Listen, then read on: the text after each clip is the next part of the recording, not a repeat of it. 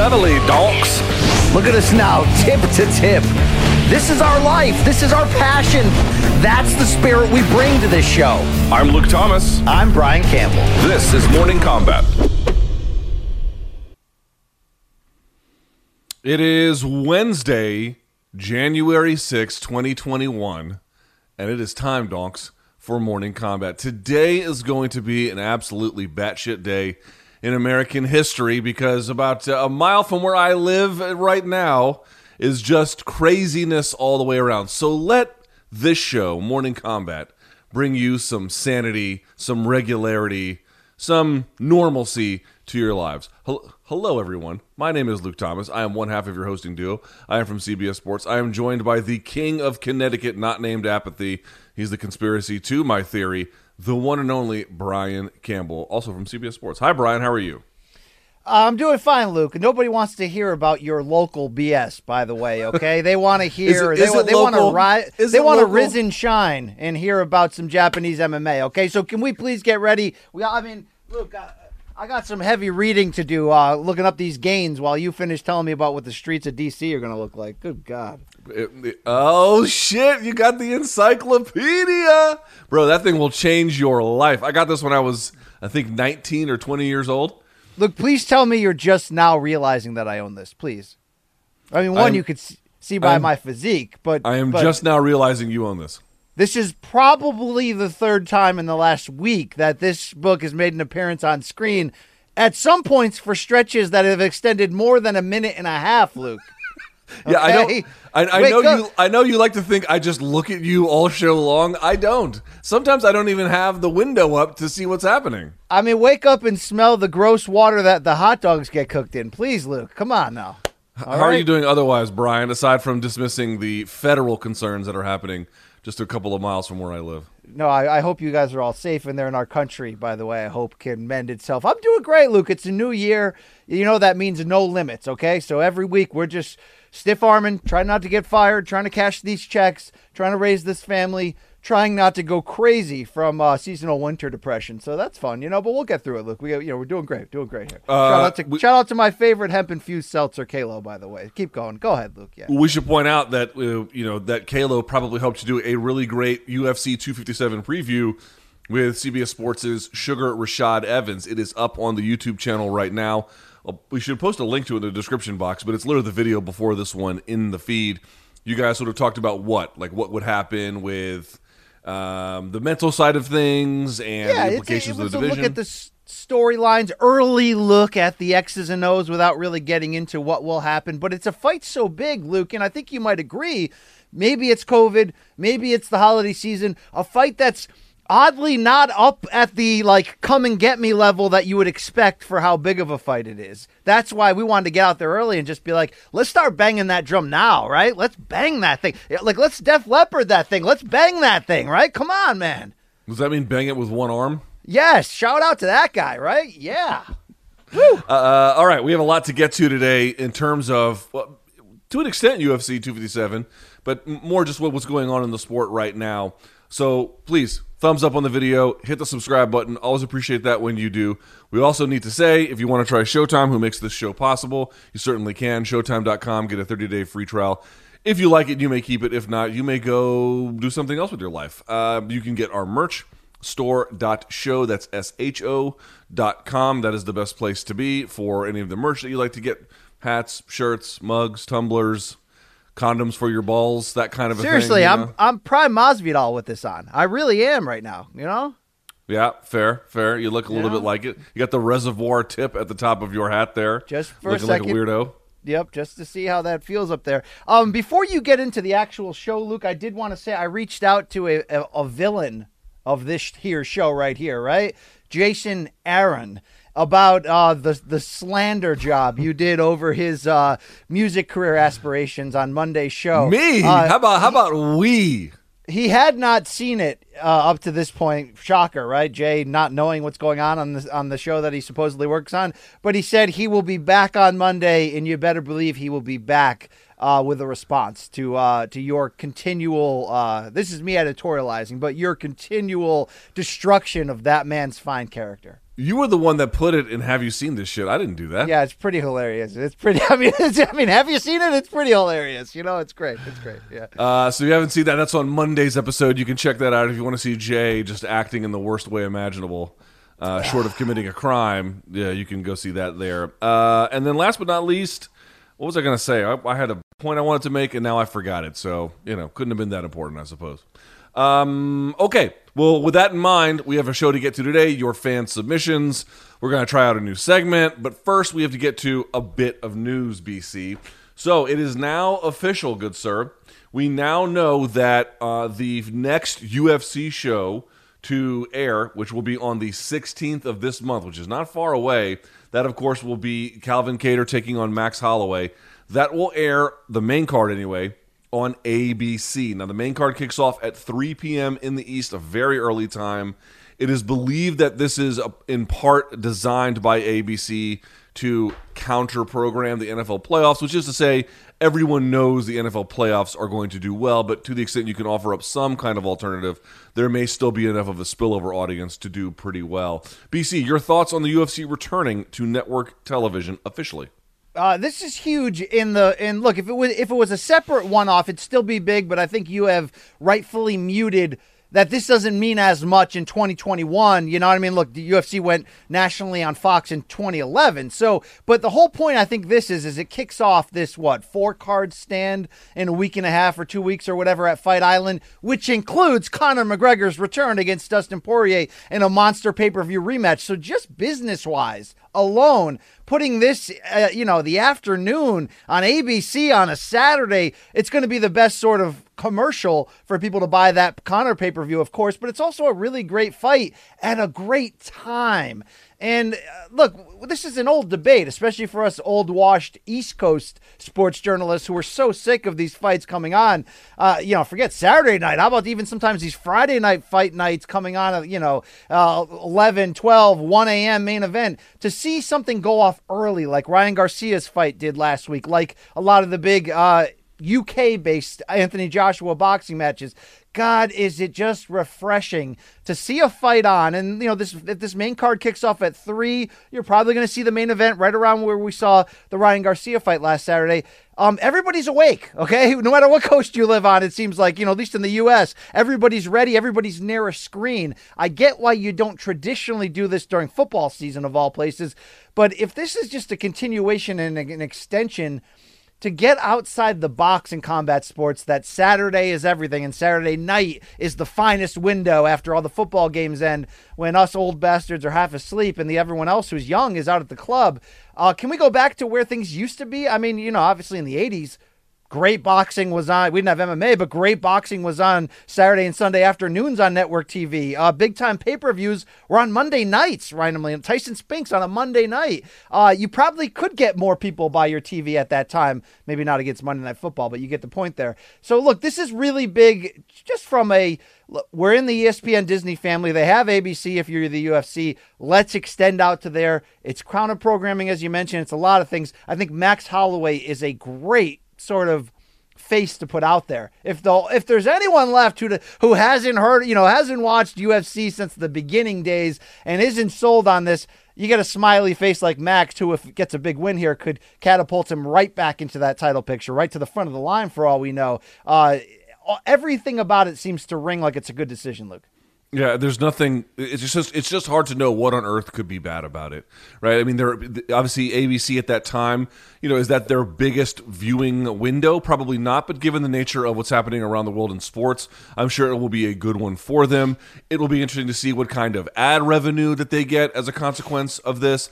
It'll be interesting to see what kind of numbers they pull or what it does for the winner. But the thing I'm actually focusing on, BC, is less some of those things, although they are pretty critical and pretty important but what kind of copycat or competitor effect that it might have. You know, you we, we full disclosure, I have no idea if there are any plans, but we do work for Viacom CBS. I wonder if the ratings end up being good for this, will CBS want to leverage their previous relationship with Scott Coker in a way that they once did? I know things ended poorly with the Strikeforce Nashville card. Fair enough. It's a day that will live in MMA infamy, but there are always possibilities going forward. How much would people really hold that against them today? I don't think it would really matter in that kind of method uh, or, or, situation at all. So um, that's something to think about. More to the point, when the UFC went back to network TV through the Fox deal, right? So they had one every quarter back in that Fox deal. I honestly feel like, and I might be getting my dates wrong here, BC. So correct me if, uh, if, I, if I'm missing something, but I fully believe that that was part of the impetus, at least some of the early strategy that the PBC did of going to Spike TV and going to CBS, and they had a lot of different national partners. But the point being is, it kind of kickboxing in the the, the pants just a little bit to maybe go and see, see if there were bigger audiences and bigger networks to seek out. Will this one show do it? I don't know. But if you look at the reporting from John Ourand, the Sports Business Journal, he's saying this is definitely not a one off. They could go back to this repeatedly or however much they want to. I tend to think that's probably going to motivate other players in the combat sports space to get a taste of what the UFC is enjoying. Yeah, yeah, no question about that. And I, I just love that it's kicking off this stretch where we get this on a Saturday afternoon on primetime television. Okay, you know, it means what it means, whatever. Then we get a Wednesday morning, 9 a.m. Eastern start for that uh, Chiesa card, and then we get the big ass pay per view. And then don't we come back the next week with something big as well on Fight yeah. Island? What's that? Yeah, I think it's. I think I think this is Irish dude who's fighting. I'm not sure. No, no, name. that is that weekend. I'm talking about the. Don't they have a fourth one? Don't they come back right after that as well? Oh, they I, might. I'm not. I'm not sure. Yeah, I mean, look, the, look, you know, UFC doesn't take any time off, right? You know, they took the the most, the least minimum amount of time during the quarantine off. Uh, this is a short little holiday break. They are coming back with a bang. So again, uh, Dana, keep me out of your videos, but well done, sir. Uh, any expectations for ratings? Do you think that they'll hit like three million, four million? No, no. Well, I mean, look, there's there's bright potential. You've got the the ESPN arm to promote it on Sports Center, like you know, like crazy as well. But it is going against the NFL playoffs. It doesn't mean what it used to mean with streaming, right? It's not as like the old model of, of just some old guy sitting at home flipping through the six channels that he has. I mean, that's not there anymore, right? You know what I mean? Does anybody flip anymore? Does anybody actually flip, Luke? Is there a person left who has traditional cable that their only method is flipping through? Probably not. Everybody knows what channel they like or they've got their favorite shows VOD'd. So what can it do? Uh, two to three million? I think that would be a, a a, plus, a solid, maybe, maybe three and a half, Luke. But, uh, you know, it's certainly not going to do when CBS made that giant move and did, you know, Kimbo with Elite XC and did Fedor with Strikeforce and was doing, you know, six, seven million on a Saturday night. And you're just like, holy crap. Uh, it was a different era and setup for network television back then. By the way, on that card, just to remind folks, it's Holloway versus Kattar, Omari Akhmedov taking on Tom Breeze, Carlos Felipe versus Justin Tafa, Nik Lentz taking on Mike Grundy, and then David Zawada versus Ramazan Emeev. God, Not that's... like the biggest names ever for. By the way, uh, Wikipedia is calling it UFC on ABC One to sort of consider that. Uh, and then yeah, Wikipedia still calls it like UFC on Fuel 38. Like they don't care, but uh, it's it's either a pay per view or it's a UFC fight night where I come from. But that is the drizzling shits short of that main event. I mean, come on, Luke, try to try to get me fired up for Akhmedov coming off a Weidman loss, please. Come on here. What are we gonna do with this? Yeah, I mean, there are some other uh, interesting bouts. You might get Ricky Simón on that one. It was supposed to be against uh, Boom Kelleher, but he got COVID. However, you do have the return of Joaquin Buckley taking on Alessio Di Chirico. That should be interesting. Hey, Phil put that Hawes. in the co-main, dude. But seriously, put that up in the damn co-main. Let's yeah, well, or the other one. They got Santiago Ponzinibbio back after two years taking on the Leech Li Jingliang. I'm a little surprised that that's not a little bit higher, given that like Felipe versus Justin Tafa, but it's a heavyweight contest, so maybe they're hoping they'll just gas out and knock each other the fuck out. Who knows? But um, yeah, not not not the best card ever, to be clear. Unfortunately. Yeah. Luke, well, uh, real quick on this whole idea of I mean, look, we're, we're it's 2021. The whole idea of UFC going mainstream. I mean, look, the, the Fox deal in 2011 was a like a massive step forward, right? They're on the heels of the Brock Lesnar pay per view run, and you know, ESPN had MMA Live, which became an actual TV show and was going to fight. So that was a point of legitimization. That was a major step, and it was all part of Dana you know, his mission statement back then was like UFC is going to be one of the four majors, right? It's going to kick NASCAR to the curb and kick the NHL to the curb, and it's going to be NBA, NFL, you know, and college football, baseball, and the UFC. Um, to his credit, he's gotten as close as he possibly could. I mean, you know, just the ESPN TV deal in general, uh, LT is pretty damn massive. Is there another hill to climb? Like, what makes a guy like Dana successful is he can't sleep, right? He's always looking to expand in China or or you know, do anything to keep UFC going. But is there anything left in this whole sphere of like mainstream commercialization that would make you go wow that the UFC could do? The answer is yes, but not with this card. I mean, they're the the UFC is going to be going up against the I think the divisional round of the playoffs. Yes, so there'll be four games that weekend, two on Saturday, two on Sunday. I mean, basically those will decide who goes to the conference championships and then from there the Super Bowl, right? So at that point you're dealing with some of the very best product that the NFL has to offer.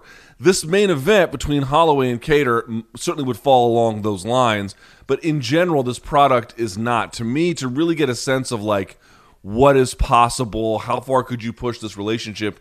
You'd have to have the UFC approximating something much closer to their more premier end of their of their product. And again, the main event certainly is that, but overall it's not. All right, let Um, me let me interrupt you and just ask you this then. They would never do this, right? Never. But let's say they announced Conor McGregor, Dustin Poirier was going to air on ABC at 8 p.m. Eastern on Saturday night, January 23rd. Could that do 10 to 15 million views? Like, could it be so astronomical that they could say we are the, the, the number three sport in the U.S.? You know, we, we have cracked that, that core. It's not just college football, NFL, NBA, and everybody else. We are there. Could they do that? Like, what would Conor Dustin two on free freaking TV in prime time do for ratings? Luke, what what would what would be the damn number? Tell me Promo- right now. promoted properly, right? So you had a big lead in time. Um, you know, maybe you had fans in attendance, right? We're talking about like so. There's the vaccine has been at that point widely distributed, so you have media in attendance uh, for the build up. You did a press tour, right? That, that kind of a thing. I honestly feel like 20 million would be underselling it. I really feel like you could do what a big NFL game could do. Not 40 million. I think that seems a little bit too too much.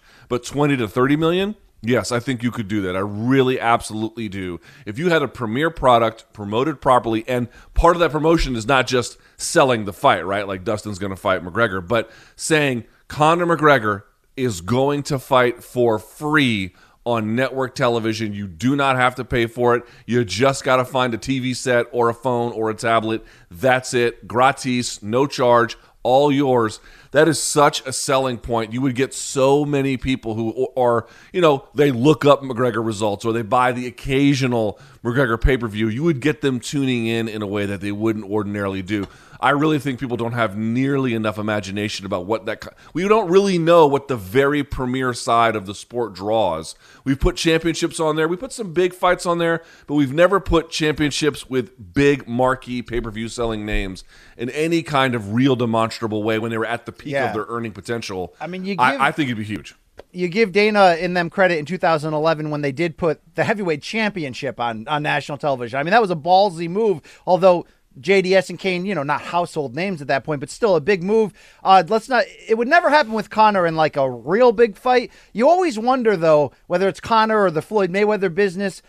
If anyone would take that gamble on a softer fight, because uh, Floyd Mayweather's last fight of his original uh, Showtime deal, uh, they had talked for the Andre Berto fight that ended 2015. It was the fight after the Pacquiao fight. Stephen Espinoza said on this show even there were talks for a short season of putting that on big CBS. I mean, that could have been, you know, freaking massive, even though it's a one sided fight on paper and it played out that way, you know, when the fight actually happened. So, you know, you just always want, it would never happen because there's too much money to be made. I just always wonder could Conor versus anybody do 10 million views on a Saturday? You wonder. You wonder. Oh, I, I absolutely think he could. Again, under the right circumstances. You start playing with that formula a little bit, and the numbers drop off pretty substantially. But the right promotion, right time, right opponent, right the right kind of promotion, it would absolutely fucking slay. So to be clear about that. All right. So it was also made official for that third paper, excuse me, for the third card on the this month from Fight Island, UFC 257, you're going to get Michael Chandler taking on Dan Hooker. It is now official, BC. A lot of different questions to to to ask about this, but the one I want to go to first is let us imagine a world, and I don't know what's going to happen, but you know, chaos certainly seems like a fair uh, assessment and a fair bet. But let's imagine a world where Michael Chandler goes in there and loses. And let's say loses like in the way that Dan Hooker puts away opponents. Maybe it's competitive for a time, but he gets finished. What would that do for the career of Michael Chandler? How bad would it hurt him? you know, there's there's levels to losing. So if he got starched, it would look bad. It would look it would look like. I mean, look, when Eddie Alvarez came in as the big deal from Bellator, he lost a competitive fight with Cowboy. Like, you know, but it, so it wasn't a disaster. If Chandler comes in there, big guns, big balls, I mean, he's talking about beating uh, Hooker so badly that he could convince Khabib to come, you know, to not retire to fight him. Yeah, it would look bad if he got starched, but anything short of that, Luke, an action loss, a competitive loss, he's going to be fine. In fact, this is in play. Let me tell you something that's in play. We did an exercise on CBSSports.com, something that you hate, Luke. Good God, do you hate this type of thing? Making bold predictions for the damn new year. It's not even bold predictions. It's just masturbating the audience. Just shooting okay. from the hip, right? Shaking up that champagne bottle with Adesanya and just, you know, I mean, just just doing that thing. And I'm like, you know what's a bold prediction? The great Michael Chandler could come in guns blazing to the UFC in 2021 and lose two fights in a row and still, you know, be considered great. He could, it's just that we're in a killer lightweight era. It's in play that he could lose to Dan Hooker. Let's say he rebounded against anybody in the back half of that top 10. It's in play he could lose that fight. I mean, look, match him up against a Kevin Lee, a Paul Felder, any of those type of guys. You're like, it's a good ass fight. I got to see it. So the whole point is, short of just getting dominated, he's going to be fine. The, it's more about the debate of the top end. How much will Dana and company look to give him the world if he comes in there and beats Dan frickin' Hooker in his UFC debut? Does he cut the line in front of Gaethje and Oliveira? I mean, does he? How far do they want to push this guy, knowing they're going to have a short window of really fun action fights? And he's a great fighter. He's a great dude we've never really seen Dana like overly push the guys who came over from Bellator. I mean, look, Eddie Alvarez got every opportunity and he cashed in those opportunities, but uh, you know they gave him a pretty big fight here to kick off. So I think it's more about where can he go if he wins. If he loses and he and it's a fun fight, he's not gonna go that far, Luke. Right? It didn't kill I Eddie. Think, I, I think there's actually a possibility where he could lose and his stock might even go up, which is to say. Stock in terms of are you the best at lightweight would take a hit no matter what if he lost to uh, you know again not some controversial decision but like a, a, a, fair way to say that you know Dan Hooker won. Yes I mean his stock in that sense would take a hit. But if he goes out there and and this is very much you know I don't think that this is likely but if he has a kind of uh, I'm going to say you know a version of Lawler versus Condit you know where it's just I'm talking balls to the wall action these two guys are trying to kill each other for the duration of the contest this one will be 3 rounds not 5 you might say to yourself, Jesus Christ, like this dude is just going for it. I mean, we knew he did that before, but maybe in different ways than he even did because even against Benson Henderson the first time he went balls out, but then, you know, had to really, really resort to the wrestling. If he doesn't do that, if he just goes in there and just absolutely bludgeons the guy and gets bludgeoned in the process, you know, the UFC staff might say, okay, well, maybe he's not the best lightweight on earth, but we got to get this guy back in there. We got to get this guy in rotation. He is, he is exactly the kind of thing we're looking for. So I actually think that there is a way where uh, I should say there are there are real, I think, plausible scenarios where a victory is, excuse me, a loss, I should say, for Michael Chandler is not in anywhere even close to the end of the world. To your point, though, what would be a bad thing is if he goes in there and gets outclassed. I think that's the part where you're trying to say, okay, it, you know, getting finished by Dan Hooker is not the end of the world. It doesn't ruin your career. Gilbert Burns got finished by Dan Hooker, but Gilbert Burns was younger and moved up a weight class and just got a lot better you don't really see those opportunities possible for somebody like Michael Chandler. At this point, at age 34, if you get outclassed, even for Eddie Alvarez losing to Donald Cerrone, you have much less opportunity to repair the, the damage that could come as a consequence, particularly if you are measured and careful and you throw your best weapons at them and they don't work. If you throw your best weapons at Dan Hooker and they work pretty well, but not enough in the end because Dan Hooker's, you know, a very special talent, I don't think it's that big a deal. But if you actually try to beat this guy and you look poor in the process, that would be very, very, very bad for him. Well, let me and ask I think you it would comparison. damage his stock considerably because you know, and sorry for cutting you. People think all I do now is cut you I Remember when the, back in the days when people used to get mad that you would cut me off, Luke? One day I'm just Yeah. going to cut you. How about that? One day I'll Well, just cut. uh, one day I'll just just to- sever the artery. Just to help the audience understand, we're trying to talk to each other through Zoom, and it's hard to sometimes hear or stop. It's not like normal conversation, but you don't get you know, conversational cues. Uh, look, obviously it could go disastrous. Will Brooks, great Bellator champion, disastrous UFC run. But do you remember what what do you remember two scenarios? One when Eddie came over and lost to Cowboy, and two when Benson I'm sorry, when Anthony Pettis coming off of that Benson Henderson fight went from WEC to UFC, and I'm thinking this guy's going to freaking, you know, start printing the Wheaties boxes. In fact, screw Wheaties. Let's get a good at. Let's put him on the Boo Berry or some shit. Let's put on something that actually tastes good. Um and then he lost to the damn Carpenter, right? In either situation, the Guida lost for Pettis or uh, Alvarez. Do you remember thinking that their stock got destroyed, or just oh man, it's a tough loss and a tough fight? Um, I don't know. Why don't you answer it for me? I don't. I don't know. I don't know. I remember just being like, "Oh, that sucks." I thought this guy was going to win a title, but he fought well. He fought hard. Let's see him again. So, to, obviously, Chandler, yeah. I think, is an even well, I don't want to say a much bigger action fight potential than those two names. Anthony Pettis and, and Eddie Alvarez both bring the freaking action. But yes, you're right. He he could be uh, he could lose twice and be the new Justin Gaethje for the UFC, the new shiny toy that you throw in there and you make fun action fights. You never know. We'll see. So yeah, there's a lot to gain here, win or lose for Chandler. And I'm loving Luke the Dan Hooker quotes. Did you see that specific quote that he gave to some Australian podcast where he said, no. "You're going to give me the new toy? I'm going to break the real the new toy real quick." He says, "Luke, it's a horrible style matchup for Chandler, and Hooker believes he'll need less than 5 minutes to break him." I Oof. love when people talk tough, all right? I love Oof. that shit. Yeah, we should talk yes. about what it means for Dan Hooker. So, and by the way, we'll do the reverse of this as time gets closer, but it is worth sort of assessing BC. What if Dan Hooker goes in there and A has a great action fight and wins? or B just looks dominant, like the kind of hooker that beat, let's say, a Gilbert Burns. Again, that version anyway of Gilbert Burns. Dude, would would he skip the line? Would he get a title shot? Would they want to have a situation where you have Adesanya, maybe with one, two belts possibly, and then another guy from that region plus Volkanovski? I mean, can you imagine what it would mean for that gym, for that region? That would be, there's massive implications there for a guy like Dan Hooker. Yeah, massive implications, and and and anyone here is ready to print you a CKB T-shirt. Uh, I'm sorry, I'm with you. I, I think Adesanya is the, the, the the greatest thing since sliced bread. I think Dan Hooker's right behind him, even though he gets into a little bit uh, too willing to get into wars. Luke, does your CKB hard on go all the way down the roster to like Kai Kara France? I mean, where does your infatuation end with that club? Uh, it's not that I think that they're the best club on earth. It's that I think that the guy who runs the club is one of the sharpest minds on earth. Adesanya is the very best version of what they have to offer, and then it goes down from there. But you know, do I have respect for Kai Kara France? Yes. So I think he's the best flyweight in the world? No, I don't think there's evidence to conclude that. But uh, I'm curious to see what Brad Riddell can do. I mean, he's one of the actually one of the more experienced and credentialed kickboxers in the entire UFC.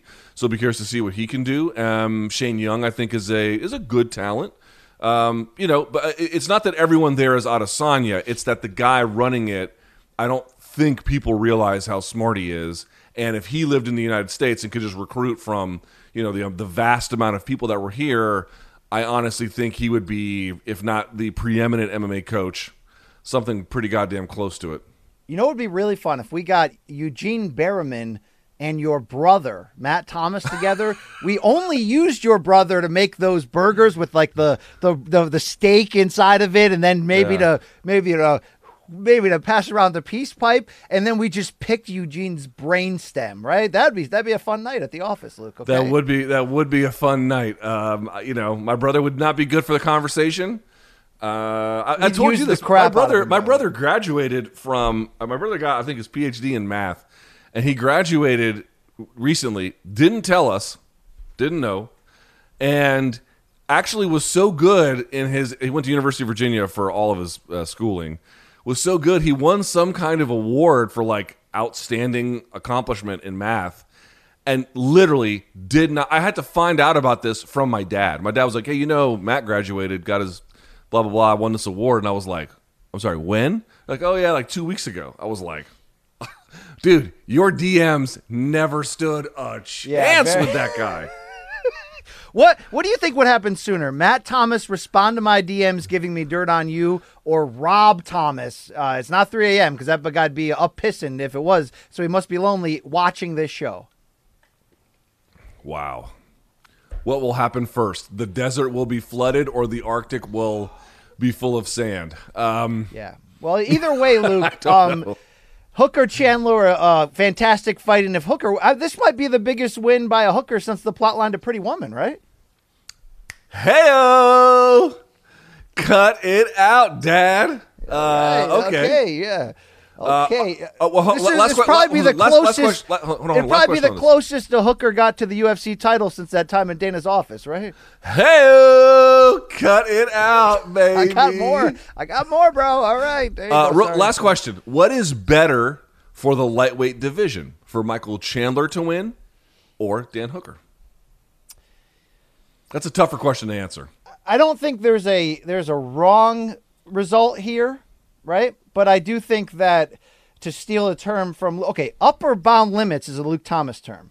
Dan Hooker has a higher upper bound limit to win the UFC lightweight title, I believe, than Michael Chandler does. But Michael Chandler has a much higher upper bound limit. God, that's so weird to use your terms. Uh, to be a Did action you never star take calculus? To uh, I, I mean, you know, I'm from a factory town. So did I sit in the class? Was there a Listen, textbook? Yes. listen. Luke, okay? Jaime Jaime Escalante taught fucking calculus to all the burros in uh, South Central L.A. If they can learn calculus there, certainly you could learn calculus in Connecticut. No. Yeah, money. Yeah, yeah. I don't know. I mean, I was from a very uh, armpit area of Connecticut, though. Okay, like the grunt workers of the state holding it together. I, I don't. Uh, I don't. Luke- I don't actually believe that, but okay. Uh, Come with me. Come with me, okay? In fact, we'll we'll bring the cameras. It'll be part two of our dongumentary. Uh, uh, Luke, what I was saying was, um, you know, damn it if I remember. No, Chandler's got a, a higher f- ceiling as a B side to a pay per view. True or false? Obviously, right? I mean, Chandler's an action star. He's good looking Uh, dude. Like there's, you know. Yeah, I think that's. I think that's true. Yeah. So that would make it, if you want to do this question, better for the UFC if Chandler won. Yeah, because I mean, is Chandler Gaethje and Chandler Conor and Chandler Tony bigger fights than Hooker in those spots? Yes, they're bigger fights, Luke, and that's the whole point of of who's it better for. I would say that uh, it's impossible to go wrong either way. I think you would probably agree. It doesn't really matter who wins. UFC is going to have a great situation on their hands. I do wonder, like, on some level, they probably want a balance. They probably want a fair number of American champions that they can take around to American media outlets that the American media could get familiar with. And on the other hand, I bet that they also, or English speaking certainly, um, if they're going to be international, right? So, how many uh, do we have that are local? How many do we have that are international? Because they want to be able to brag about both. Uh, and does Hooker fit into those plans? Obviously, Adesanya fits into those plans in a pretty major way. They're going to give the guy an opportunity to to leapfrog the division and get a title shot in a division above his. Does Hooker meaningfully add to that? I tend to think that he might, but I don't know what the UFC has in mind. But it's always something to think about: is what kind of balance do they want with elite championship level fighters uh, between international and then homegrown, and, and and where they all fit in? It'll be interesting to see. Uh, All right, point number three here, BC. I do not know what the UFC has against Leon Edwards. So we all know that that fight is off. We talked about it on Monday. The Leon Edwards fight with Khamzat Chimaev, who apparently is now boys with Ramzan Kadyrov, which is a whole other story. But uh, we Is know it really be, though, Luke, or can we separate the uh, art from the artist and let I mean, people it- be friends or vote for whoever they want, Luke? Okay. Here, right? Here's the here's the thing on that. This is what MMA fans love, right? They love the ambiguity enough to give exoneration. They never love ambiguity for anything other than exoneration. And not just MMA fans, I should say the MMA community in general, right? Because there's media guys who do the exact same thing, which is to say, do we really know if Ramzan Kadyrov uh, is actually boys with the people that he forces to have dinner with him or asks to have dinner with him? Do, are they like minded folks? Are they just doing it because they don't want to die? And no one really ever knows the answer to those kinds of things. It's very, very hard to tell. I, I suspect a fair number of them don't actually want to do it. But because they live in this gray, this moral gray where it's like, well, we don't know, but they're probably doing it on some level for self preservation, but maybe not. Oh, well, you know what? Let's just decide that that means that they're probably doing it just for self preservation rather than coming to any other conclusion about their moral culpability here. And I don't know why that's the default. I don't know why we always have to say, well, because it's plausible that they just want to do this for self preservation, it must mean, therefore, they're doing it for self preservation. We actually don't know that either. And I don't know why the reflex is the one that's more charitable, but okay. I think to the extent that again another Luke Thomas forced phrase, uh, people are just upset that you put qualifiers upon your MMA analysis. You'll be like, "Hey Hansen, rising prospect in good God, shitty conspiracy DMs or something." You know, like no, it's like no, is she a rising prospect or not, Luke? I don't want to hear who she voted for. I mean, look, I do if- that. I do that on my breakdowns. I don't really get into any of the other stuff on my breakdowns, but on these shows that are about the wider perspective of sports, it's fucking malpractice to not mention it every time, all the time. No, but enough that it matters. Yes. Okay, Luke. Uh, people have, And also, know- those people can suck my balls. I mean, let's just be real about it. They don't know what they're wow, talking about. Wow, uh, Luke. You know, some people have friends in low places. You know. By the way, you mentioned uh, Adesanya jacking off with that champagne thing that you showed on Monday. Remember, I was talking about the dude, the white dude in the back who had hit uh, Adesanya's belt and was like cheering him on as as that dude DM'd me. Did I tell you that? No, no, I love this story. Here, he DM'd me the other day. Uh, I don't, who showed him the the video? I don't know. I don't know. How, he didn't tell me how he got wind of it. But here's what he wrote me. I thought this was actually pretty funny. His name is Joey. I don't know what his last name is. He goes, "Let's be honest, bruv.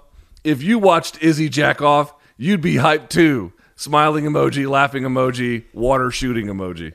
You know, sadly, Luke, I I bet a, a dissected video would follow that that experience. Yes, yes, I do. Can I say he's wrong, BC? I cannot say he's wrong. I, look, you know, you again, you can't pick who you love, right? I mean, did I did I wake up one day and say I'm going to be the biggest advocate for Kevin Lee one day winning a UFC title? I didn't plan it, Luke. Okay, uh, you know, he planned that head tat. I didn't plan this.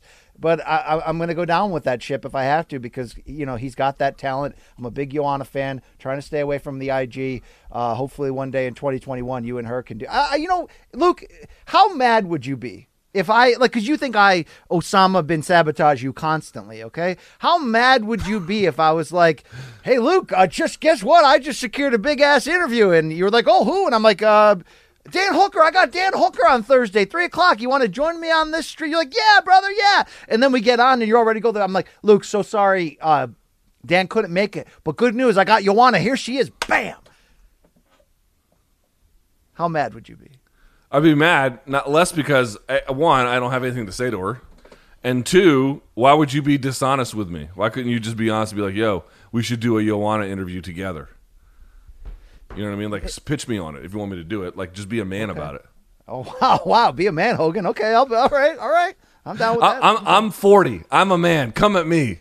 yeah, you yeah, understand? thank you, Mike Gundy. Thank you. All right. uh, I, I would okay. never trap you like that, Luke. And all of my bits are, are all good natured. Okay, please tell Yeah. that to JMMA. They're all good natured. Okay, please. Yeah, exactly. I, that's uh, that's why I like them. I mean, you know, either we'll do things or we won't, but we're honest about what we're doing here. All right. So Leon Edwards is obviously his fight with Khamzat Chimaev been replaced by Magny versus Chiesa. We talked about the latter of those two fights. One's a theoretical, one's going to happen, and how much we liked it. and Sort of broke it down. But Leon Edwards, BC, said something kind of interesting, which is that quote. I offered to fight Neal or Chiesa in the main event January 20th and Chimaev straight after, but the UFC decided against it. Edwards said this on an Instagram post. Why would the UFC decide against it? the lack of context here makes it too easy to continue the narrative that Leon Edwards can never get ahead. Why does UFC hate him? You know, is his given name Loretta Hunt Edwards? Like, what the hell's going on here? Sorry, Brian Campbell Edwards. What the hell's going on here? Um, but I think that we need to know the full context. Did they turn it down? Because they love the the Khamzat Chimaev fight even more. Do they look at Chimaev as their next big giant big thing, and they think going through Leon Edwards with an eight fight win streak is the best way to legitimize that guy while getting rid of a fighter they don't want to market? Could be. It also could be they're thinking, you know, we do want to make Masvidal Covington this spring, but if we can't make it, we might as well do Masvidal Edwards before Edwards stops being a thing. They did have that backstage fight over the uh, the three piece, so uh, maybe it's good news like that, Luke, and maybe it's not like, nope, f you, right? Uh, yeah, the lack of context. We don't have the UFC side of things. My get here's my best guess on this BC, and it's just that a guess, is that because Chimaev is out, not because he tore an ACL or or whatever, but because it's COVID, and they can usually get a quick turnaround again to get them back into action once they've had COVID. Not all the time, but there tends to be a fairly quick ish uh, rebooking process when one of the competitors gets COVID. My thought is they still want to hold on to it for the reasons that they made it because there's going to be a quick turnaround. Now, I don't know if that's actually accurate, if they're going to do it when that's going to be. Here's what I would say. If that is the reason, right? They still like to fight. They can make it in reasonably short order. Let's keep things as they are. Okay, I understand that. But one, I think Edwards should be financially compensated to at least some degree. And then two, if that falls out for any reason unrelated to anything due to Edwards, they have got at that point to put him on a card. Frankly, against almost anyone at that point, you can't keep the Glenn. This guy hasn't fought since what July of 2019. In many ways, by no fault of his own, um, which we've been over a million times. I just think if you're gonna keep delaying him, and you have the best reason is that it's just a very minor delay in the grand scheme of things. Okay, but if that falls through at that point, all bets are off. You got to take care of the guy. And I think that's pretty reasonable. You could argue, you know, I'm not in the business of protecting the UFC's interest, that if they didn't care about him, they would let him fight in this main event at 9 a.m. Eastern on a Wednesday morning against a difficult style matchup in either guy and just hope that he loses quietly, right? So may, you'd have to believe that there's better news coming, Luke. You would imagine. You would imagine that they're trying to roll all that out. Dana White did a Q&A yesterday talking about how Francis versus Stipe 2 is tentatively set um, for April. He also sort of hinted about some other fights that they were working on. So we'll see. I mean, there's no way to really to to, to know this. We're just dealing with too little amount of information. But I just feel like it's like, dude, at some point you got to get the guy back in there. You just just make it happen. Yeah. Um, okay. Uh, one of the things that we know is now rebooked is UFC 258, February 13th. Kamaru Usman taking on Gilbert Burns. Okay, BC, true or false? It is much better for the welterweight division and the potential matchups that it sets up for Kamaru Usman to retain his title on the 13th of February. Much better. I mean, maybe because he had such a great fight with Covington, and there's a built-in war there, and you know he beat Masvidal in on short notice circumstances. What if they did a full camp? Maybe there's better stories to tell, and they've already invested enough in Usman, and he's you know lived up to expectations each time they've made a larger investment. Yeah, business-wise, probably a little bit, uh, a little bit better for them, but he's not a giant, massive star, and I'm really interested in Gilbert Burns' chances in this fight. Uh, God, this is going to be a great fight. Luke, this calendar year is going to be freaking insane in the UFC. I mean, every two weeks we got a great fight. Sometimes we got really big fights. Sometimes we got really big fights that are also great fights. This is just a great ass fight. I'm glad it's happening. I'm glad Burns didn't lose a spot in the line. Um, yeah, pr- better, better for Usman, dude. Um, Usman. It's funny. We did, you know, the the typical predictions that you hate also of you know who's going to close the year as champion even though this fight's really hard and you can make many a case for Gilbert Burns to win it and I may end up making that case when the time comes um, I feel more confident about Usman ending the year as champion in his division than I do most other champions. So this guy's rising. I don't think we've seen the best of him yet. I think that little tease we saw of the wrinkles he added with Trevor Wittman for that Masvidal fight, it's only going to get better. I mean, let's just sort of go through the matchups. So let's say Usman wins, and again, in a way that's not controversial, whatever that means. The rightful winner was Usman. He gets his hand raised. Okay. Now, what do you have? You have Usman versus Colby 2 that you could do. You have Usman versus Jorge 2. I don't think you could go right to it, but you could. It's, it's, it's certainly somewhere down there in play, right? Those would be your top two choices at that point. If Gilbert wins, you have a fresh set of matchups at that point because you could do Gilbert versus Colby, you could do Gilbert versus Jorge, you could do Gilbert versus Kamaru too, if you wanted there to be some kind of a rematch at that point. Let me pull up the rankings to see what else is up there. You could well, even you're do. forgetting you're forgetting the idea that if Khamzat Chimaev beats Leon Edwards and does so in the fashion that he has been doing, you're not going to keep him out of a title fight in 2021, Luke. You're not going to do it. You're not you you personally. You're not going to do it. That's probably true because Leon Edwards is currently sitting at three, but you have Wonder Boy at five, and from there, no one's really in title contention because six is Woodley, seven Maia, eight Chiesa. We'll see what happens with him and Magny at, sitting at nine, and Vicente Luque at ten. But still, uh, those guys are still uh, you know, they're fresh, uh, rising contenders, but they're not uh, in, in title contention just yet. Still, I feel like you get brand new, fresher matchups with Gilbert, but I think you get more lucrative fights by doing it with Kamaru? Like of all the of all the permutations I mentioned, BC, what fight from a commercial standpoint? And I'm not saying it's a blockbuster, but what fight is bigger than Kamaru versus Colby two? Kamaru versus Jorge two.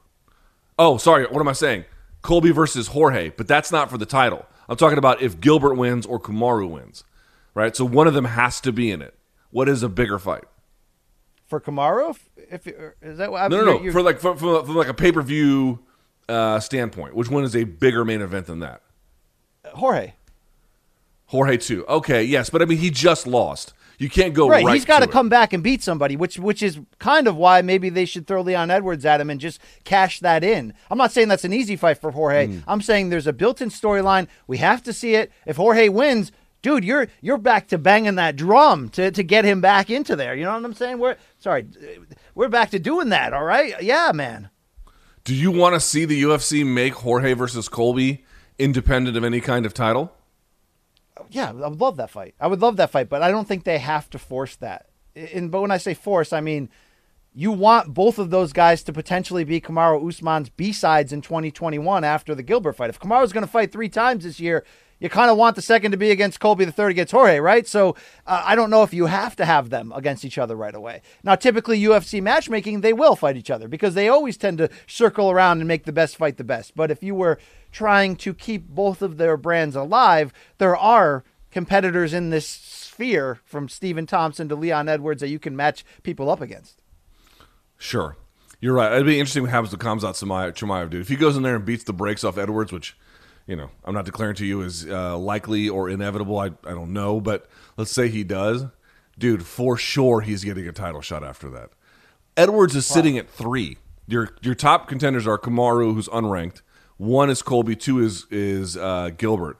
Would they bypass Colby to give Chimaev a title shot? Yes, yeah, they absolutely would do that, right? I mean, is there any doubt in your mind they would do that? No, they would do that. I'm more interested if we can get a uh, loser leaves town final four bracket going with uh, Lawler Woodley two on one side, Matt Brown and Condit on the other. Winners face off, all losers retire. You into that? You're you're a bad person. You're a bad person.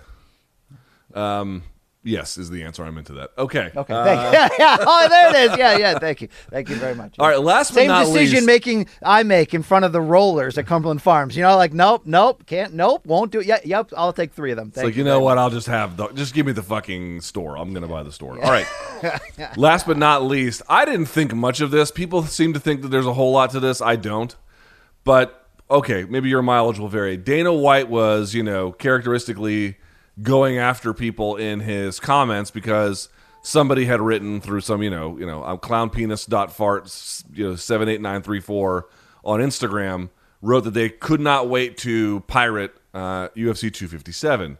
To which Dana responded, "Can't wait." Uh, excuse me. The Dana responded with, "And I can't wait to catch you."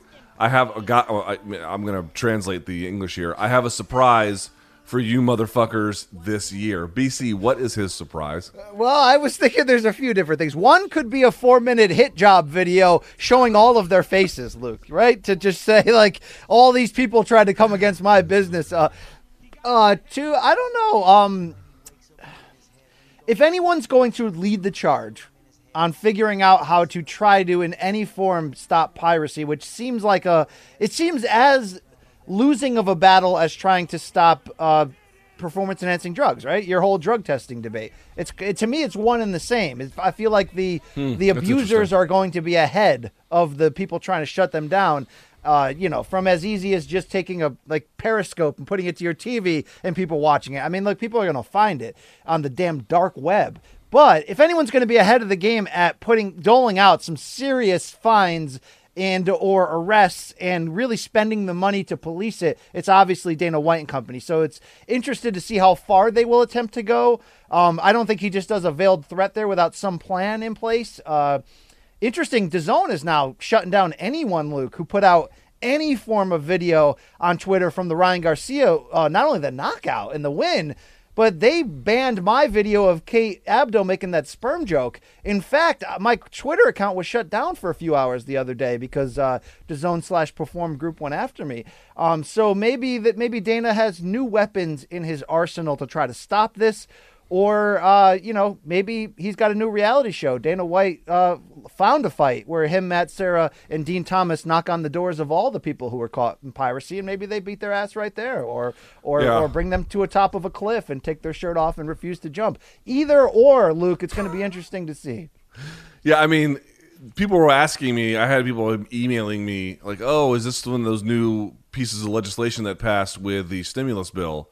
Where, if you guys have paid attention, it made uh, uh, illegal streaming in certain cases uh, a potential felony, ten years in prison. A whole lot of stuff could go wrong for you. But if you actually read the legislation, there, it's designed for people who are actually broadcasting the streams, not for individual users who might be consuming it people calling me in the middle of my show. So, um, so no, I, I don't think it has anything to do with them. Are there better tools now to detect piracy than there used to be on various forms of social media or the web? I'm sure that is the answer. But this is, brings up a bigger question to me, BC. And let me see what you think about this. You mentioned the doping debate, which is kind of funny because I actually have views. I didn't, I didn't really connect them in this way, but now that you mentioned it, I think I should where is there some level of piracy that's if not good you should just leave alone let me make the case for just a second i'm not sure that the answer is yes in, in it might just be yes by virtue of just the way the world works but here's how i think about it if everybody pirated that would just be totally untenable right i mean there's no way a business could survive and it would just be you know mass illegal behavior would just not be right right so that's not okay on the other hand, what if there was zero piracy? I mean, absolutely not one person able to get something that they did not pay for. To me, you'd be excluding probably a lot of fans because we know, uh, not, not a lot of fans, but a enough of a portion of a fan base where it's very expensive to be a fan from enjoying your content, which is to say, is there a small but relevant uh, segment of fans where the extra mile you have to go to police them is a expensive for your business b even if you caught them all you wouldn't meaningfully change your business fortunes and c they're still fans and they get to enjoy your product yes it's illegal yes this is not a thing you would want to extend beyond a very small and manageable group but in that narrow scope is piracy okay No, I don't think it is. I, I get the point you're Yes, trying it to is. make. I mean, you know, okay. So, so you're saying if I got a if I got a fast food restaurant and I and I know people are stealing some of the items, but hey, it's good. At least they'll eat it and tell their friends it's good and come back and buy it again. I don't see where that's a plus. If you want to make the argument against cracking down, You're going to make the comparison between one brick and mortar fast food restaurant Yes. and the Yes, entirety of the World Wide It's Web. the only comparison I understand based on my life experiences. uh, I'll say that if you were trying to say that, like, stop policing the highlights of a big knockout afterwards, like, let the whole world put out the gifts on the internet because that's the best advertising for someone to come back to your product. I get that argument. I don't necessarily get yours. And if I really had to take all the jokes aside and really look at this, what Dana and Company are probably going to do is they, he probably got off, right? Dana, well, yeah, Dana probably got his rocks off on that four minute video. He certainly did, trashing the media, trashing me, uh, trashing a lot of people. And why do you have to go victory lap on our buddy Josh Gross? Leave the guy alone already, all right? Um, and I think that he's probably like, oh, I'll do the same now to the pirates. Not uh, not I'll put out a video of them, but let's spend money and and grab a few of them and pursue them to the full damn extent of the law and then publicize the arrest so as a, to make a major warning to everyone else that if you pirate us you know i'll come after you i'll put you on the screen i'll put your life history on the screen maybe he'll do that a few times luke i, ca- I don't i mean what's the argument that that you know thir- lo- losing 30% of your potential business is is good how, how is that a good argument luke because I don't think they're losing 30% of your potential business. I'm not talking about losing. I mean, if dude, if you were talking about losing 3 out of every 10 viewers, yeah, of course that's untenable. I mean, that's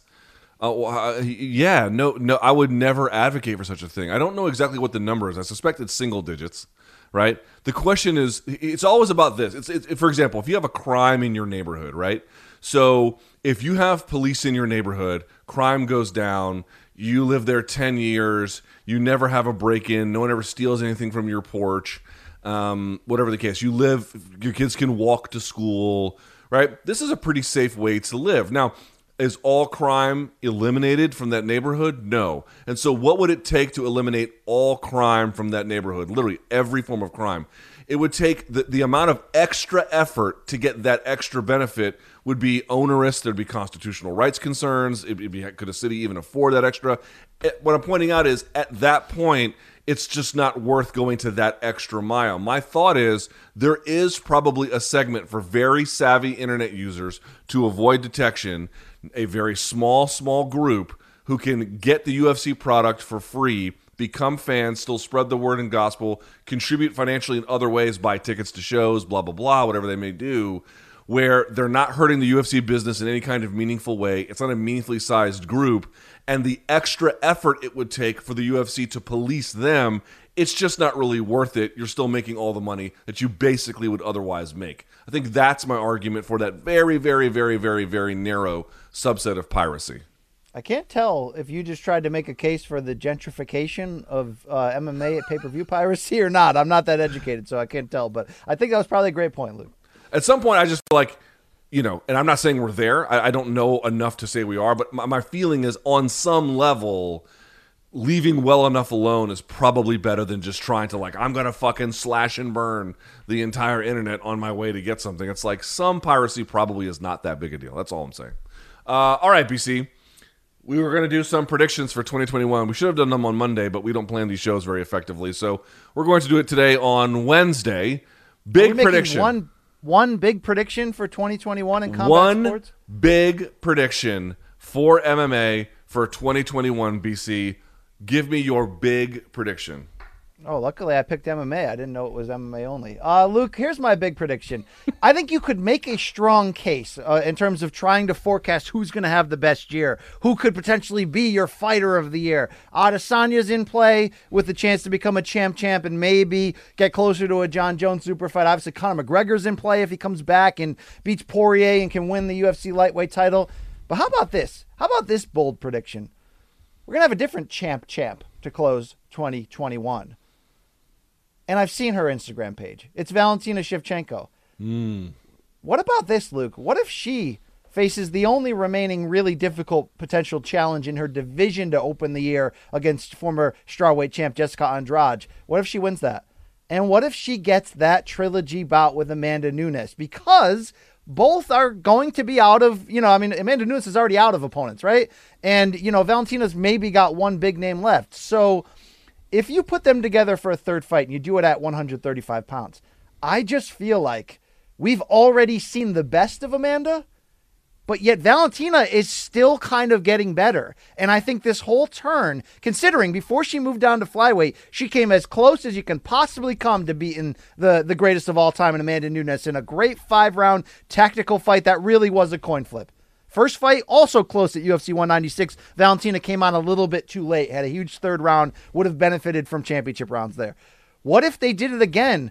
And I'm just not seeing the same Amanda who's been challenged and who has destroyed people and who's spent more time at 45 lately, who would have to cut down to 35 for this big one. Yet we've seen Valentina go down to flyweight, become an absolute destroyer. Luke, as a bantamweight, because of her size differential, she had to be a counter-punching machine. She had to be strategic. She had to outpoint Holly Holm over five rounds, right? She had to really be like that. At flyweight, she's learned more how to be in her natural weight and be a destroyer.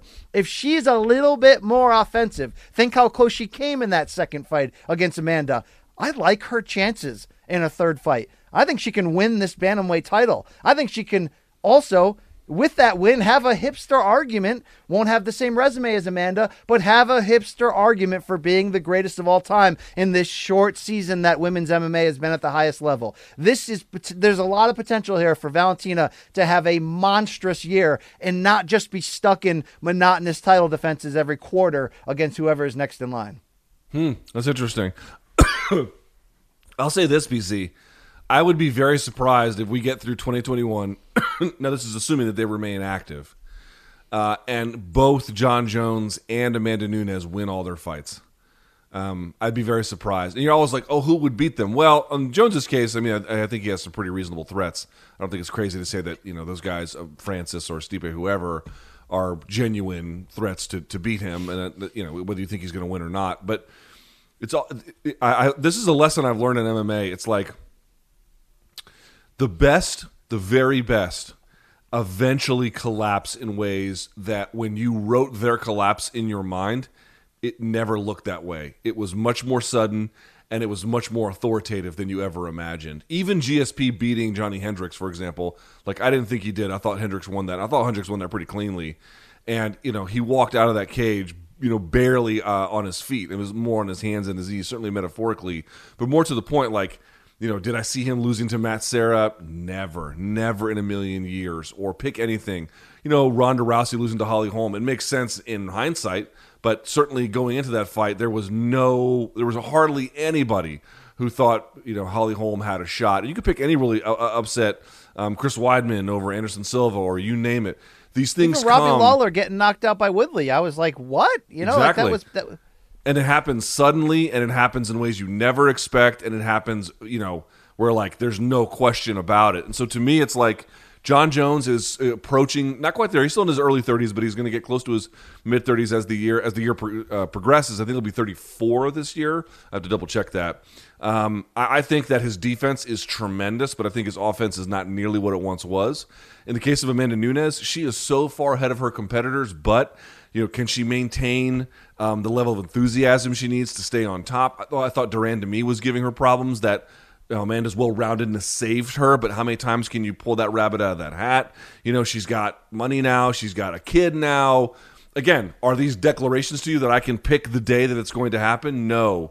But I just feel like there's enough reason to think that that dominance, it's so hard to maintain. This might be the year that some of that begins to unravel. It's interesting. It's interesting. Although I liked everything you said except for the Jon Jones losing at heavyweight. Look, I mean, I don't. I mean, even if he wins his first one and becomes champion, right? So let's say he beats Stipe, Stipe wins, and he beats Stipe or something. No, I get your point. Francis can beat anybody at any time, and also, right. you know, time will catch up. You can you can't be perfect for so long, right? And Jon has who, been. Who is, who is a boxer that you just revered as a fan, not a, not as a media guy, but as a fan? And when their collapse came, it shocked you. Roy Jones Jr. is the greatest example of this because it, it, he fell off a cliff right? It was it was the the knockout loss to Tarver in the rematch where you're like, oh my god. But there were factors, right? The weight cut coming back down from heavyweight, not as motivated, blah blah blah. But then when he fought Glenn Johnson and got hammered, you're like, uh, he's he might be done. And then he fought Tarver a third time and was just sluggish and not into it. Yeah, that was just like I I can't believe that happened and it was over like that. And uh, yeah, he lingered for another 20 years, but you get you get my point. I mean, it right. was over, right? Right. Uh, all right. So for my big prediction, I'm going to say this, and I wrote this on CBS Sports as well, but I think it's worth repeating here. You know, I'm saying this in a very speculative way, but I just feel like the stars are aligning a little bit. Where I'm going to say that 2021 is going to be Bellator's best year since 2015. Now, why would I say it on those terms? Well, 2014 was the first year that Scott Coker took over, but if you recall, he took over, I think, late in that year from Bjorn Rebney. It was not his first full year. 2015 was the first full year that Scott Coker had in terms of control of Bellator. And that was the year where they began to roll out Bellator kickboxing, which I think had some success overseas, but again, I don't I don't really know how much of a product there is for kickboxing outside of what you know goes on in, in parts of Southeast Asia and uh, in Europe. And but more to the point, they had the Dynamite event where they were sort of borrowing from the Japanese uh, side of things. They had fostered relationships with some of the Japanese promotions to have kind of a talent sharing agreement. It was a big, bold resetting of the Bellator brand. And some of that, in fact, a lot of it, I don't think didn't work because it felt a little dated. Like you were trying to bring back stuff that it wasn't necessarily a time honored practice. It was a practice that worked at a certain point in time. But I have to say, if you're looking around now, it does feel a little bit different. There's been a lot of turnover in their roster, both coming and going. But they've got a lot of interesting pieces. They've got a lot of youth happening across many divisions. We talked about Logan Storley uh, and um, not Askarov, but um, Nemkov, and their incredible bout. Joey Davis and Antonio, excuse me, AJ McKee, and you can go on through the roster. They're really developing the women's side of the game, and we saw that with even Ilima-Lei last fight, which she lost, but still sort of beginning to show the development that they have been in process. Plus, we talk about all of their signings, where you where you have uh, you know Anthony Rumble Johnson and Yoel Romero and blah blah blah. I mean, so many different pieces. Plus, even I think they have a claim to have the best light heavyweight on earth as well. Like they've got this ground up, top down thing that is really beginning to to to mature to something to a much more stable, recognizable product. Then on top of that, you add what I think is going to be Viacom really kind of leaning into it. Now, what that's going to look like I don't exactly know. I don't know if they're going to end up on Showtime. I don't know if they're going to end up on CBS. I don't know exactly if they're going to move off Thursdays on CBS Sports and go to Saturdays, but I just feel like with all of the investments and development that they have had, um, and seeing what that looks like, I and, and UFC going back to ABC, I have a hunch that I don't know when, I don't know what it's going to look like, BC, but I have a feeling you're going to see a Bellator show on a bigger kind of broadcast, let's call it situation than you did previously. DAZN was interesting because it gave them some money, but I, I they never that, that relationship never really matured.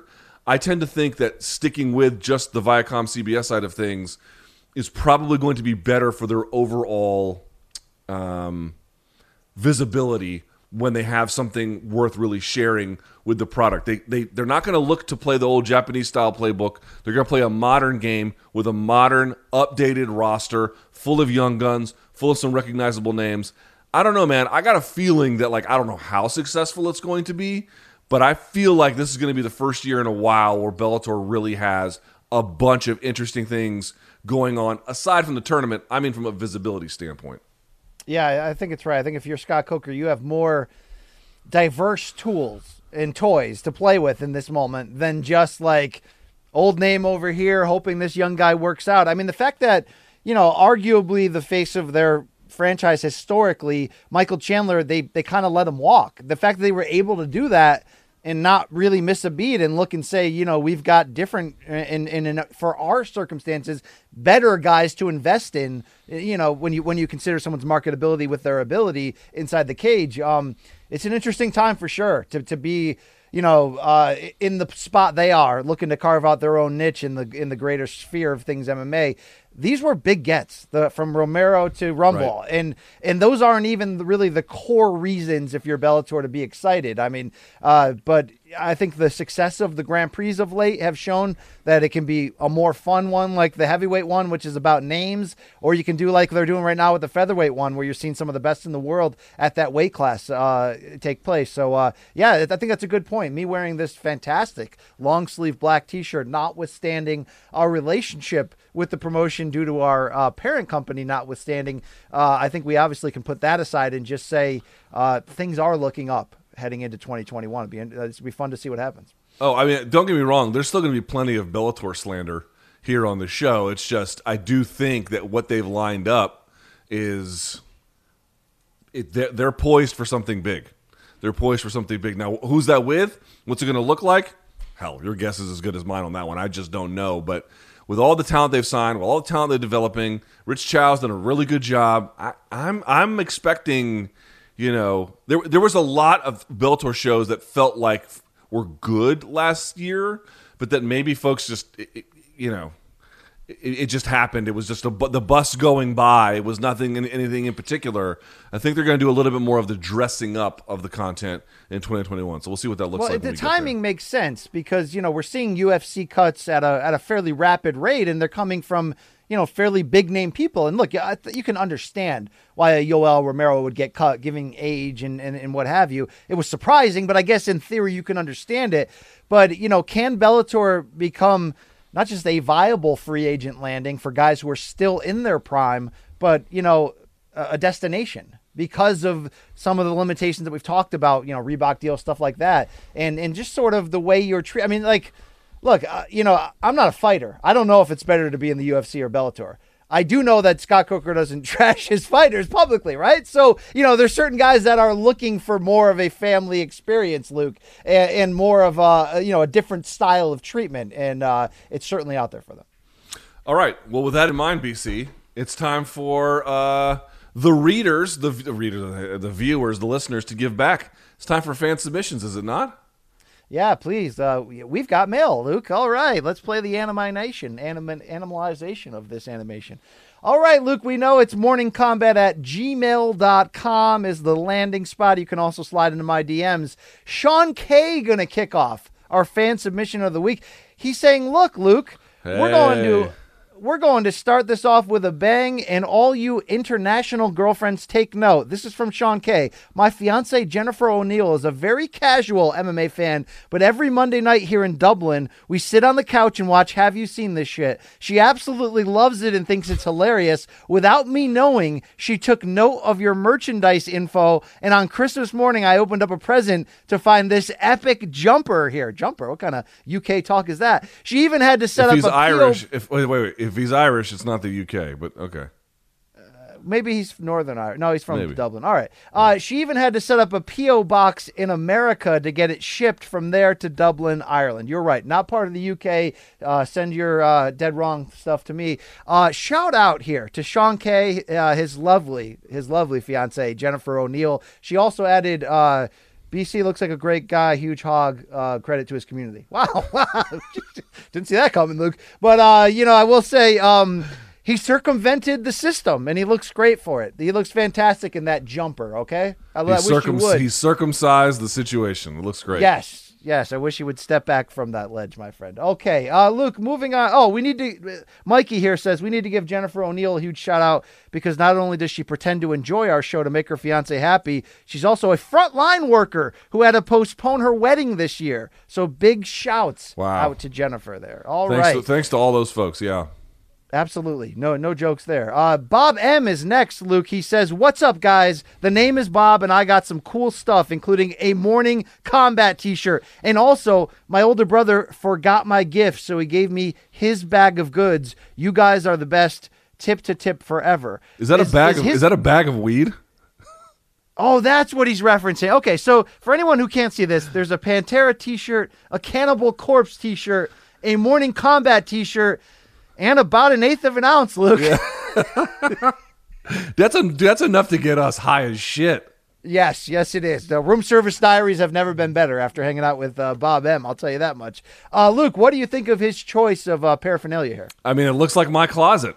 To be quite honest with you, weed and all. Uh, this is great. This is great. I love it.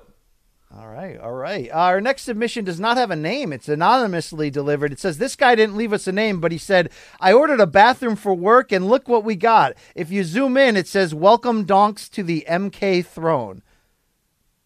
Oh, that is amazing. We made it, Luke. We made it. Yes. Dude, on the Right- inside of a porta john is where our constitution will be written. Wow. Wow. Do you think this is a setup though? The guy who who sent sent it in also wrote it, or do you think this is like a random, you know, circumstance? I think it's probably uh, the guy wrote it, but it doesn't matter because now everyone else has to see it. So who cares? Yeah. Everyone else has to try to sit on the MK throne. You know, it's it's uh, it's not easy up here. Okay. Dude, you ever looked at a porta john? You ever been to like a like a summer concert and then you're like, damn, I gotta pee, and then you go in there and you look down at the Civil War bandages that get thrown down there. Dude, there's blood and piss and like just stacks of shit. You just can't believe what comes out of people with those things. Yeah, I want. I once went to Bonnaroo, Luke, in 2005, and uh, I, I took a crap the first day, and I don't know, 104 degree weather as you're just just dripping, and the smells are just. I held that thing for the next six days, Luke. I, I couldn't do it. That's that. That was the worst. It, that was. Oh God, that was bad. Yeah. Thank you. Thank you. Great, great con- great show though, right? Great show. Hemorrhoid blood, all kinds of stuff. Whew. All right. Hey, Connor F is next, and he says, I would have sent a picture of me with some merch, but I don't know the cheat code to unlock it in Ireland. So, Luke, he sent in this nice, uh, uh, excuse me, I got something in my eye. Uh, this nice "shut the f up, Jay" meme, of course, from uh, what the hell's that movie? It's, it's Big Lebowski. Big Lebowski. There you go. Thank you. Um, uh, is that me as the dude right there? That's fantastic. You are the dude. You are Jeff. Not Jeff Daniels. It's um, what's his name? Uh, the, Jeff- uh, yeah, Jeff Bridges? Jeff Jeff Bridges. Bridges? Jeff Yeah. Bridges. Yeah, and uh, and Luke, of course, as uh, Big John Goodman there. Uh, da- yeah. Okay. Great. All right. Uh, moving on here, Luke. We got two of them from a guy named Dave E, whose handle is at the Dave's underscore six six six. So he's certainly a man after your own barren soul. And Dave E says on the first one, Luke, here's uh is the lost Christmas card that went with Luke's amazing Christmas gift. This is fantastic, Luke. Dong. Uh, parental advisory. Dongs galore. And so this is someone's dong hitting me in the face, and this is the picture I had when I had no- nose surgery about a year ago. It's uh, Dana's dong. If you look close, that's Dana in the background. And you're the tip of the spear. I'm the tip of Dana's dong. Are we really dissecting? This is really our job. We're dissecting this artwork. This is It dude. CBS CBS Sports pays us to look at dicks that you're on. Yeah, so I guess I, I, you know, Dana has bludgeoned your nose with the tip of his dong, which looks a lot like me, Luke. So that's a vulgar display of combat, indeed. Uh, Dave comes back with a second one. He says, This second one is a meme Brian texted me but didn't want Luke to see.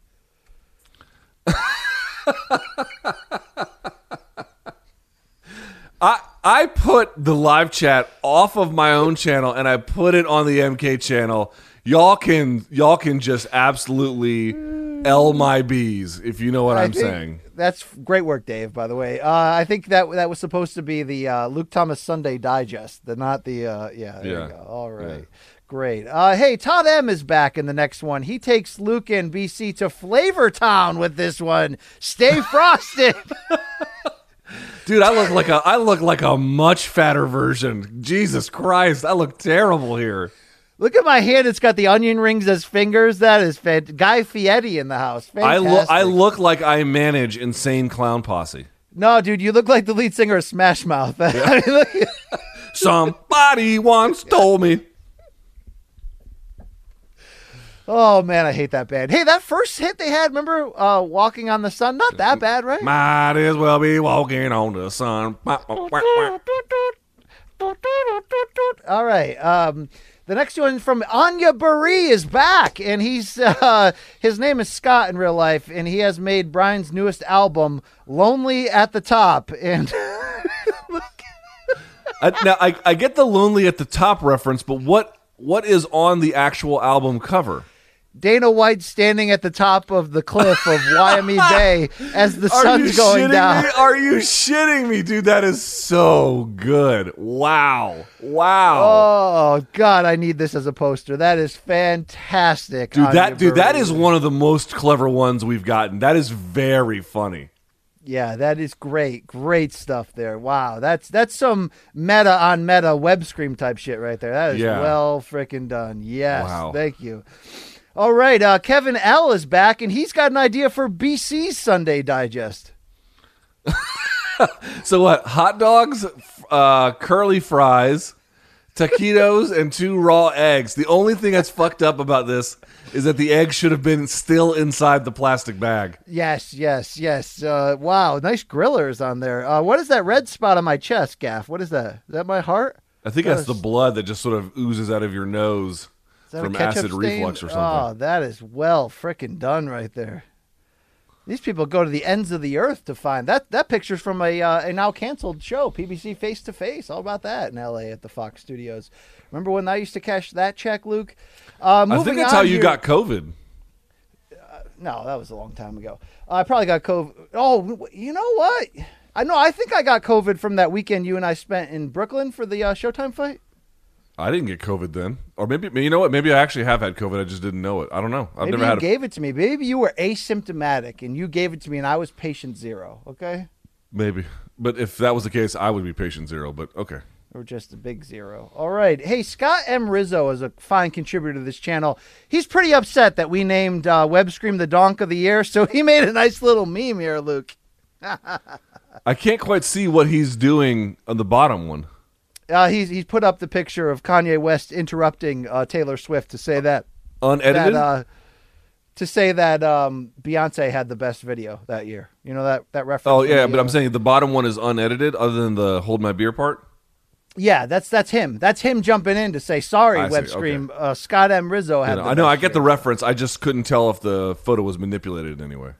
No, no, it was, it's pretty. The joke is pretty straight up, Luke. It's it's unadulterated, unfiltered. It's right in your face. All right. Okay, Uh, all right. Hey, let's move on to Matt S. Matt the Smith. Smith says, "Web Scream, you're taking everything I worked for. I want my edits to be chosen over your effing ass. You know who makes the real money edits? The real money edits come from me." And he has a Home Alone meme with Jay as Macaulay, and it says, "He's been in their ear. Now they're in his house." Shut up, Jay. With you and I as the wet bandits. Luke, this is brilliant. Dude, so you're Joe Pesci, and I'm the guy that like uh, steps on the nail. Yeah, You the know? Daniel Stern, the ver- the voice of the Wonder Years. Yes, yes. I, I got to tell you, I think that's a very appropriate grouping. wow, wow. They know us better than we do, Luke. This is incredible. They really Matt do. the Smith Smith. Wow, well done, Matt S. Woo! All right, now it's time for uh, at Omniscient 12B. He goes by the name JT. He's got a trio of movie posters, Luke. Here's the first one, a play on the Travolta Cage uh, face off. It's tip off, Luke. In order to trap him, he must go tip to tip. Tip off. We would re- we would replace the the bell ends of our of our with each other. That sounds really gross. Yeah, that's pretty gross. That's pretty gross. JT comes back with another one, Luke. This is more pro wrestling style. I like this. The mega powers of Randy Macho Man Campbell and uh, racist Hulk Thomas over there. I love it. Love it. Uh, how come I got to be the one that drops the N word? That's not fair. well, you, yeah, yeah. You know, we, you you like to make sex tapes with your best friend's wives. So, yeah, it makes a lot of sense there. Oh, uh. I'm yeah, okay. In that- in that case, I get it. The Mega Powers is the greatest pro wrestling story ever told. If you don't know the reference, uh, the storyline heading into, of course, uh, WrestleMania Five, the full year storyline. Love it. And Luke, it's probably apt. This is probably apropos. A preview of you and I. We don't know who the Miss Elizabeth will be to break up our Mega Powers union here of taking over the fight talk sphere, but it will end very badly for us. Okay. Yeah. J- Is Jay Miss Elizabeth? He might be. He, I don't think he tears us apart. He just tears our soul out, our, our patience out. Uh, let's go to JT with his final one. This is a play on the movie Predator. Another play on the movie Predator, Luke. Look at you. A little bit of a copycat job there on the previous stuff that Web Screams put out, but uh, It did, but he well added the, the nice update as you as the, as the predator. It, it works. Yes. And you know we got to close this segment, Luke, with Dickles. He's back, and he's got something called Basketball Dads. It says it's a new show on pitching. It's a twist on basketball wives. Expect the, except this twist is 40-year-old white dads staying active in an effort to hold on to their youth. It stars Brian Chunky Milk Campbell, and here's hoping CBS picks it up. Let's watch this for the first time. Here we go.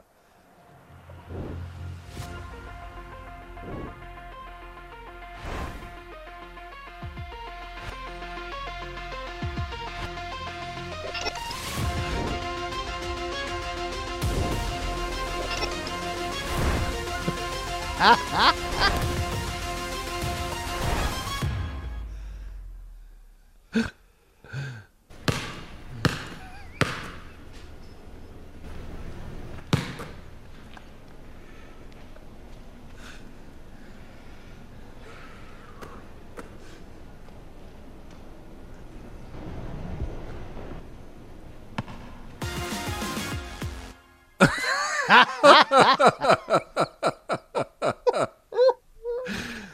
I'm telling you, I'm telling you, Dickles is doing something special out there. Oh my God, that is so true. Tuesday nights, once COVID ends, you'll be seeing me with that same free throw. Wow. Oh my God, that was great, Luke. That is it for your fan submissions. If you want to join this party of rejects, morning combat at gmail.com. Also, you can hit me up on the old uh, IG and Twitter DMs. You can see our handles later in the show.